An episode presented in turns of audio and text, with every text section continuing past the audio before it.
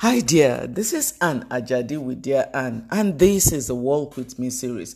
This is where we get to challenge ourselves to walk in the footsteps of Jesus. I don't know how you're doing in that regard. I do know from where I sit that sometimes that can be a tall order. In the sense that, um, yes, God is teaching you new things and you are finding that you're falling short let me i think i in some days ago i talked about the fact that i have been studying the person of daniel or the character daniel in the bible and that's because i'm doing a book project now on prayer.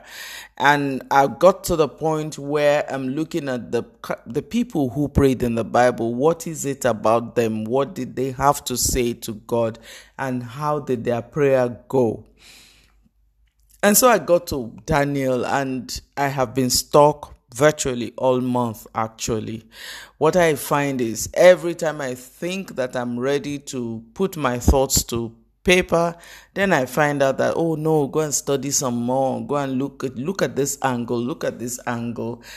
What I find hmm, is that you cannot be Christian if you are not willing to go beyond yourself. The whole essence of Christianity is love. And what is love? Love is sacrifice. Love is yielding to someone else. Love is preferring someone else to yourself. Love is looking out for the other person's highest good. Love is looking, making sure your enemy does not fall or your neighbor does not fall. Love is denying yourself so someone else can have a life. I found in looking at Daniel that he knew the essence from a very young age. Because the Bible tells us that he and his whole nation were captive.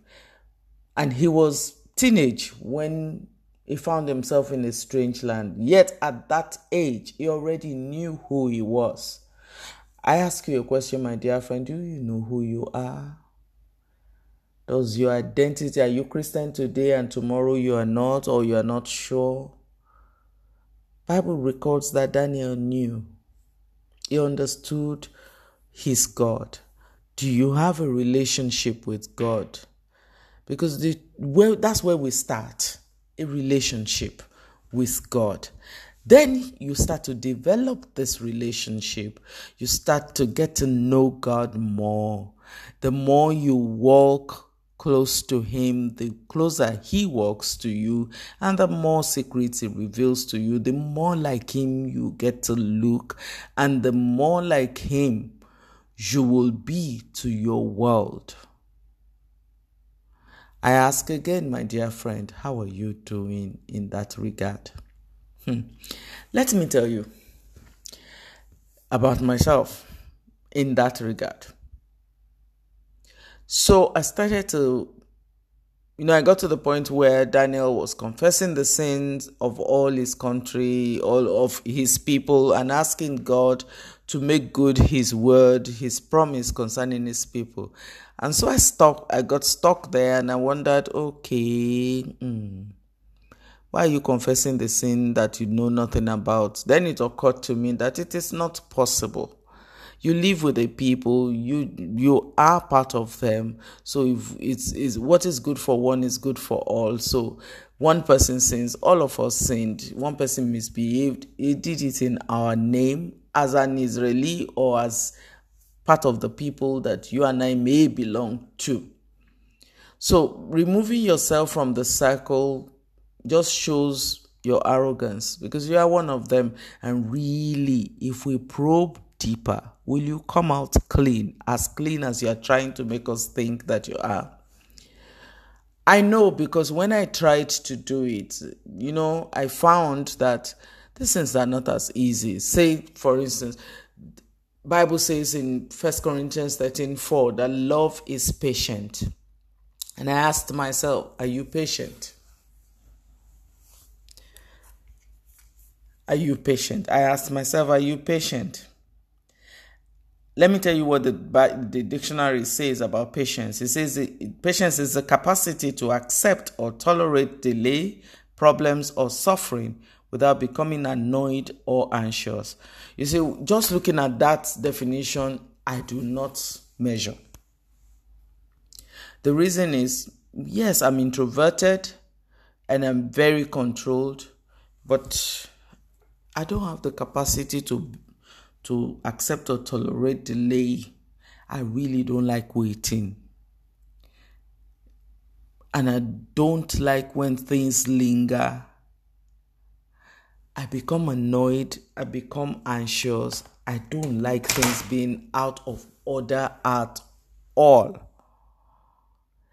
And for me, because I'm well, I am quiet actually. I have a quiet I'm quiet, but um I really don't like to have to wait for anything.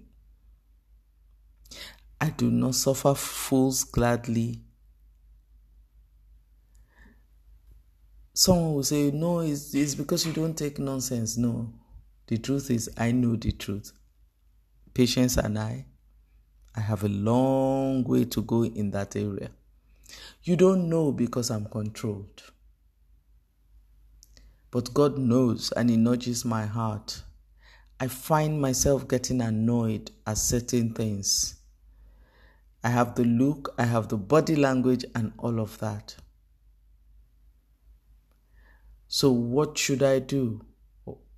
I pray for capacity capacity to bear with others, capacity to sit where others sit, capacity to look from the lens that others are looking for, capacity not to judge others by my own standards, because I found that my standards are pretty high and sometimes maybe unreasonable.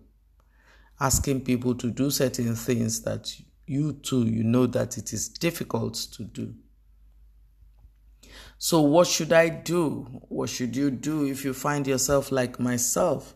Just course correct, ask for help, confess your sins because not having patience is not like Christ. Kindness, am I kind? And if I answered yes, why? It's possible to be very generous, it's possible to think about others for the wrong reasons. And if that were to be the case with you, that don't count. Why are you doing what you're doing?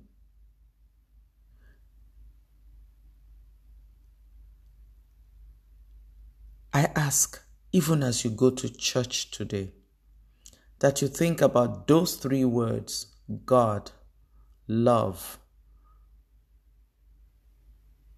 patience, kindness. Well, I said four now. Remember, we said that God is love. So we actually are talking about love, patience, and kindness. Do you have love? Rephrase that. The question would now be Do you have God in your life? If you have God in your life, He would help you to be patient if you have God in your life, it would help you to be kind.